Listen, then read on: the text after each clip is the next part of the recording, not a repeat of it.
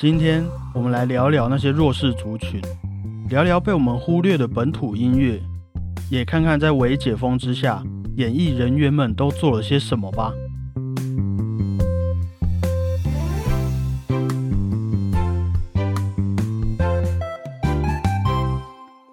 大家好，我是主播 Blue Tom。大家好，我是主播欧良果鹏。哎、我觉得待在家太久都会变得很感性哎。对啊，我都会。算了，我不说了。我最近看一些韩国的综艺节目啊，或者一些台湾的纪录片，都会常常看到哽咽，你在看综艺节目、欸？综艺节目有什么好哽咽的？就是会很感动啊。你有没有也这样啊？年纪到了，然后看到很多事情都会觉得很想哭。现在倒是已经过了想哭的阶段。现在都，哦，你比我大嘛？你一定要这样一直讲吗？哦，我是倒是觉得最近变得很少话，就会觉得我多讲也没有用。随他去吧的那种感觉。对啊，不想再做任何抗争了，可能真的年纪到了吧，好吧，那我们今天这一集音乐周报就 就不讲了。不是啦，不能这样了，我们就感性的开始。好不啊，请大家准备好卫生纸。欢迎来到本周的音乐周报。我要先哽咽。好的，今天的第一则是七月十二日，是我们的聋哑节。聋哑节，Yes，聋哑节是一个比较不为人知的节日啦。它会设立在七月十二号，是因为要纪念一位对聋哑机构非常有贡献的梅奈德女士。不是海伦凯勒。不是，梅奈德，她出生在一八五三年的纽约。哦，他的母亲在他小时候就过世了，所以他也就跟着阿公阿妈一起生活。后来啊，他的继母生了一位天生就听不见的弟弟，哦，那他们一家人也都为了弟弟的教育而烦恼嘛。嗯，毕竟，除非受过专业训练，不然很难和他们好好的沟通，顺利的沟通。是，于是梅奈德就带着弟弟进入了聋哑学校。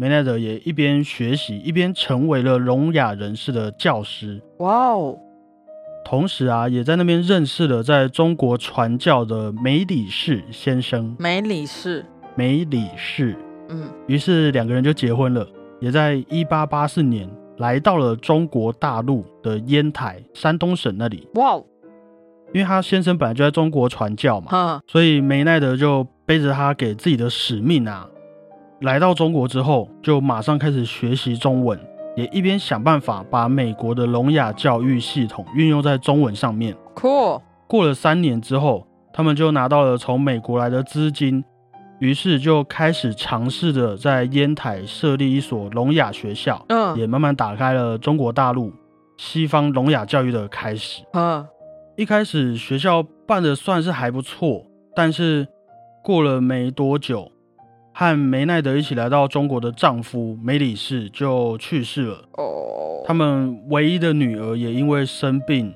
就走了。虽然这些事情对他来说是一个残酷的打击，嗯，但是也没有让他放弃自己的目标，反而更努力的为了聋哑人士和儿童的权益，开始去各个地方演讲，去募款。嗯，他曾经在面对那些聋哑的儿童的时候啊，他有说过，他说：“每当我遇到这些聪明的小孩，他们的嘴巴却因为聋哑而被紧紧的锁住，在他们的心灵得不到一丝好的阳光时，我就恨不得抛下一切去帮助他们。嗯，那皇天不负苦心人啊！一九一二年，在梅奈德即将要六十岁的时候，终于成功创建了一所有男生部和女生部，还有师范部可以培育师资的一所正规的聋哑学校，很棒哎，很棒，很符合今天的感性周。真的，到了一九七二年啊，他被迫必须要离开中国。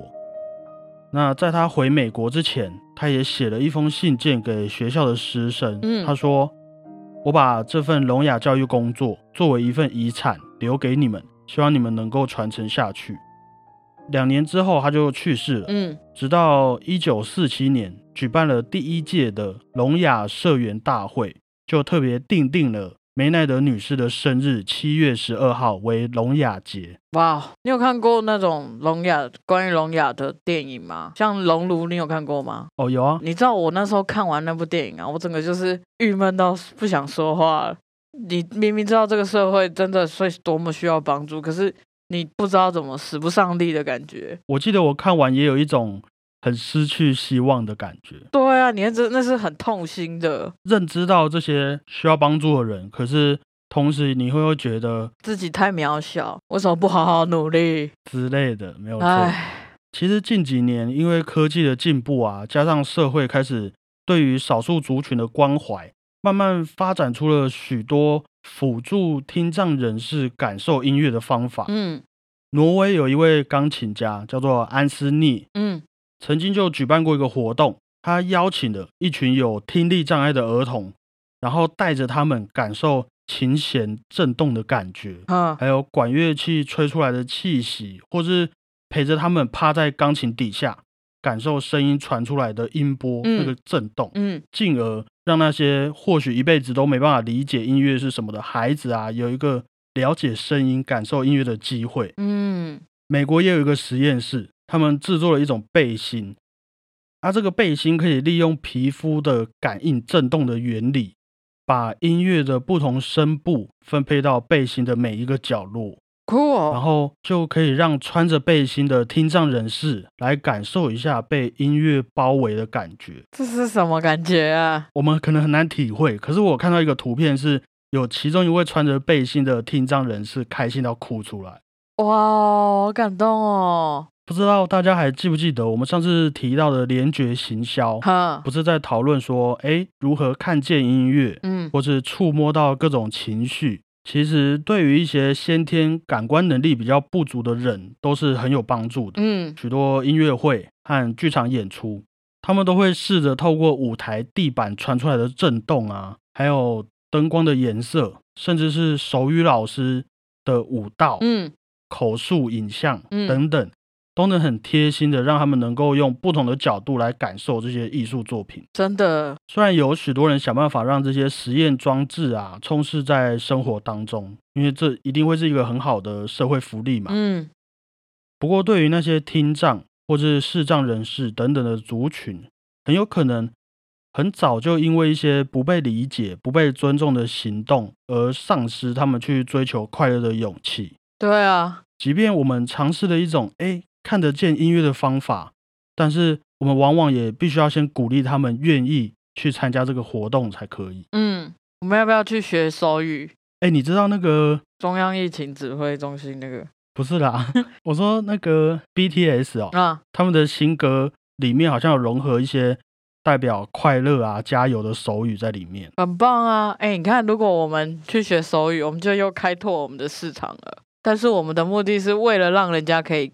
分享好的东西不是要赚钱，嗯，对啊，你刚去学手语，我们就又多一个那个哎，对啊，我会考虑一下，嗯，订阅破亿，不要这样子，我们可以发一些在 YouTube 上面，好不好？如果以后有开的话，嗯，所以我会觉得知道这些故事之后啊，在这个少数服从多数的社会。我们如何让那些少数人也能体会到多数人的心情？嗯，然后让他们进而变成了和我们一样的多数人，一起为大家的家园贡献。我觉得，随着理性的科技产业越来越发达，我们的人文产业，我们的人性有没有跟着进步？感觉对于我们来说也是一个很值得思考的议题啦。真的，为什么我们会需要这些艺术？就是在推动我们人性的进步。我觉得哦，很不错的观点。对啊，科技帮助我们的外观干嘛的嘛？那艺术就是丰富我们的内心嘛，对不对？哦，哇哦，King 果鹏今天有戴眼镜。我有看过一句话，我也觉得说的很棒。嗯，他说，或许对于他们而言，最难的不是如何表达自己的感情和情绪。嗯。而是有没有人愿意和他们建立一个沟通的桥梁？哦，真的，对我来说，在看完这些专栏和实验之后啊，我觉得从日常上的沟通到他们能够安心的在社会上生活，甚至是感受艺术、享受快乐，都非常需要那些愿意和他们一起建立桥梁的人。没错，前阵子我好像也有在脸书上看到一篇文章，好像是有一位记者。在路上遇到一位民众，对着另外一位北北大骂说：“啊，你为什么都不戴口罩啊？不遵守防疫规定这样子。”嗯，后来他前去关心，才发现那位北北好像根本听不懂他在说什么。直到他安抚了那位民众之后，才慢慢的想办法和北北解释。我我真的忘记他是怎么和北北沟通了。不过后来那位北北就写了一张纸条给那位记者。上面就用一个看起来很努力才写出来的字迹说：“谢谢你。”嗯，或许啊，超乎我们想象的事情还有很多，但是也不代表没有人正在经历那些事情。对啊，对啊。当然啦，如果我们不只是一个适者生存的动物，我们还是充满灵性、愿意帮忙别人、锄强扶弱的人类，那我觉得我们的生活环境一定会变得更好的啦。真的。有没有第一篇就很感性？有，我就就是感觉今天就录到这里，想下班就说。没有，我是用一个很有力量的结尾嘛。下面还有需要跟大家分享的事情，好不好？好，那我就娓娓道来了。接下来是一九八七年七月十五日，解严纪念日。顾名思义，就是中华民国政府为了纪念解除戒严而设的一个纪念日。哎呦，你念的不错哦！我刚刚手还有在那边比那个注音符号的四声。我有看到解除戒严，只不过这个纪念日没有放假，只有单纯的纪念而已。这个戒严的事情啊，在一九四九年，当时的中华民国政府因为国共内战关系很紧张嘛，嗯，于是就开始戒严。那也就是我们常听到的白色恐怖时期，就在这个时候。然后政府就推动了很多禁止歌曲的活动嘛，嗯，禁歌，嗯，例如说《何日君再来》啊，《望你早归》等等的歌曲都被禁唱。嗯，不论是台语或是中文歌，都很有可能会因为政府觉得你啊影响人民的心情啊，或是里面有宣传共产党的嫌疑。各式各样的理由就都不给你唱了。嗯，那对他们而言，这个过程是一个教你如何当一个好国民的手段。嗯，到了一九六六年左右，中国大陆那边开始的文化大革命。嗯，他们破旧立新嘛，铲除传统嘛。嗯，一堆历史文化和人才都遭到破坏啊，而。身在台湾的国民党政府，为了要与之抗衡，就开始了中华文化复兴运动。哦，名字有点长，可是大意就是在说要把台澎金马这些地方当做守护中华文化的最后希望啊。虽然在戒严时期啊，禁止了许多当时的流行歌曲，但是这个中华文化复兴运动反而开始让许多音乐家重视说，哎。属于我们的文化的音乐到底是什么？嗯，我们一直演贝多芬，一直演巴哈，那属于我们的音乐到底是什么？龙的传人也是一个部分，完全不反对。嗯，那我们就借这个机会来和大家介绍一下我们一位很敬重的台湾音乐家。嗯，没错，要坐挺哦，也就是在这周七月十七号出生的马水龙教授哦。马水龙教授出生在一 Instagram No No No 一九三九年的基隆渔港哦。那他从小在北管啊庙会歌仔戏的耳濡目染之下，对音乐产生了很大的兴趣。嗯，不过除了音乐之外，其实在绘画上他也展露出很棒的天分。嗯，而这些成长背景带给他的养分，在日后也成为他创作音乐的。很大的一个元素了。嗯，一九五九年，马水龙教授进入了国立艺术学校，嗯，也就是今天的台湾艺术大学。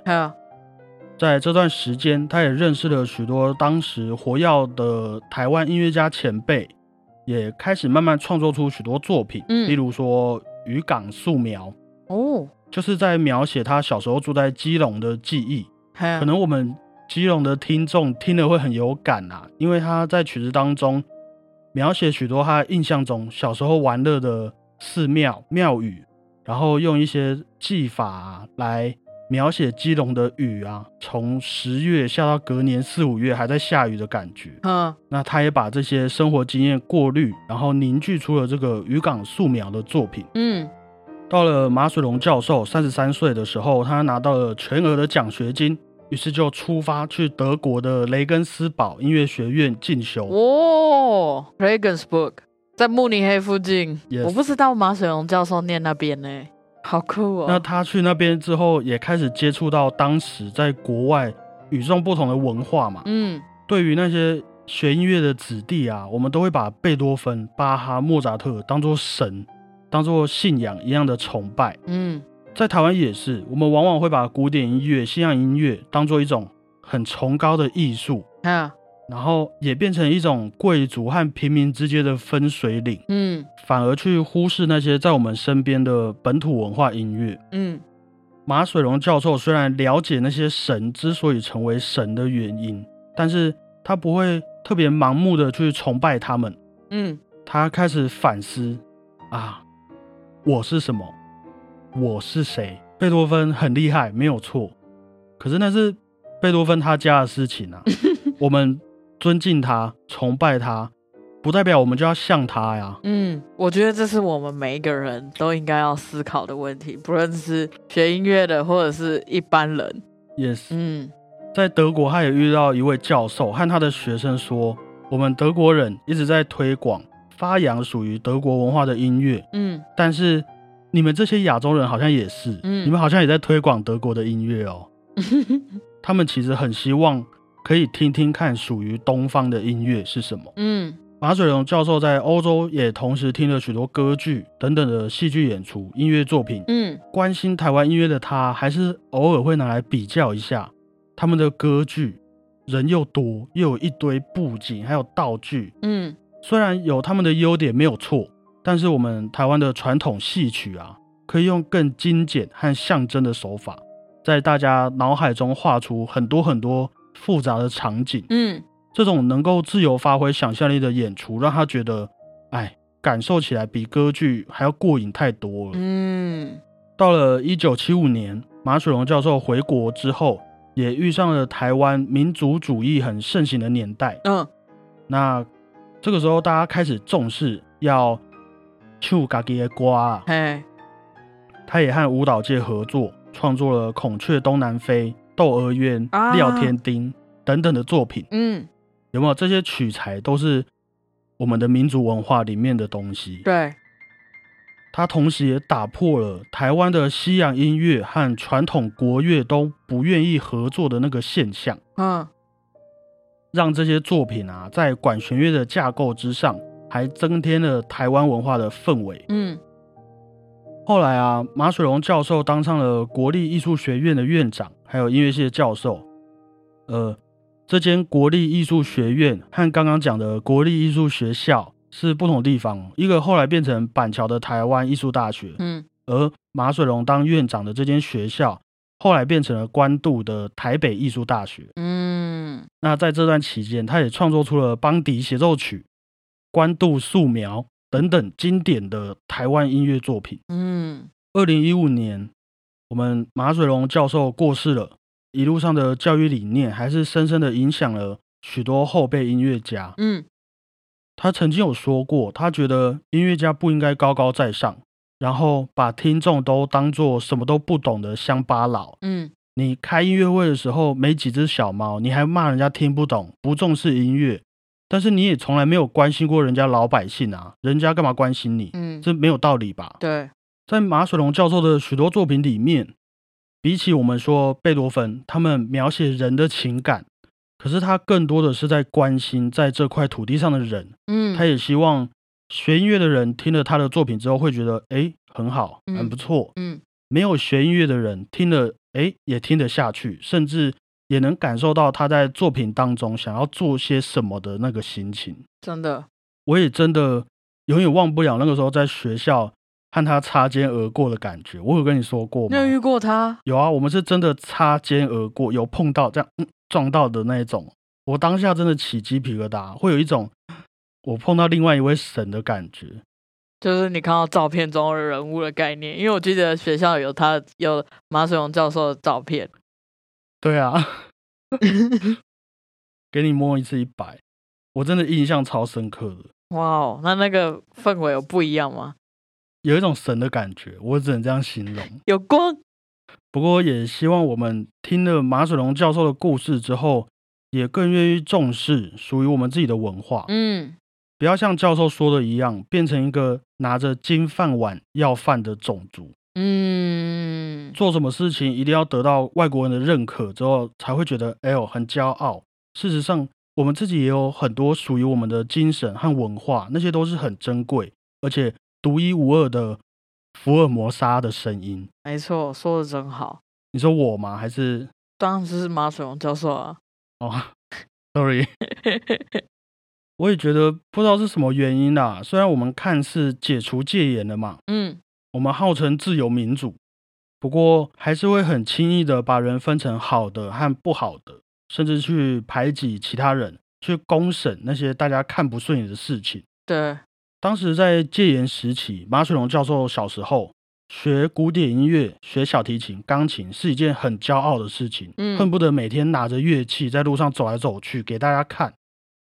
但是学二胡、学古筝的小孩却会很害怕大家知道自己学的是一种很不潮的乐器。嗯，到了现在解除戒严了嘛？对，但是我们有没有因为彼此的价值观不同而去进行批斗？去排挤、分化我们自己的文化，或是算了，我觉得不要说了啦。等下会有一堆人说我是愤青，我觉得我们就点到就好，好不好？不会，我觉得你没没有那个意思就好啦。对啦，对啦，嗯，前几天政府不是公告了那个微解封吗？对，大概可以理解。呃，他们希望让不爽的人少一点嘛，嗯，让多一点人能够继续赚钱，嗯，但是一方面又要顾虑疫情，还有台湾施打疫苗的人数很低的情况，嗯，对于这件事情，很多人都有意见啊，就会觉得啊，你双标，觉得你都只考虑那些大企业，政府不懂专业，不负责任什么的，嗯，只是话说回来，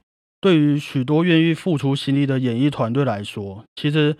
把作品搬到网络上是要付出相当大的成本的，没错，因为许多需要考虑到的，包括音响啊、舞台布景等等，把他们线上化的过程就已经是很大的挑战。对啊，那即便那些硬体设备都 OK，钱都够用，那在节目的编排上，也还需要设计的很巧妙。嗯，虽然线上演出可以带来一点，嗯，微曝光、微收入。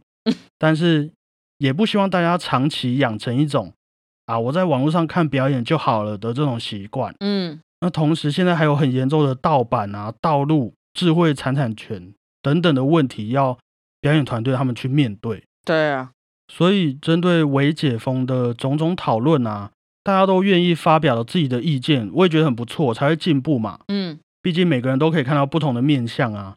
但是我们有没有同时也？为支持这些努力转型的译文团队，我觉得这个就很重要了哦。不然你们平常都不关心我们，啊，现在跑来关心这件事情是什么意思？没道理吧，对不对？嗯。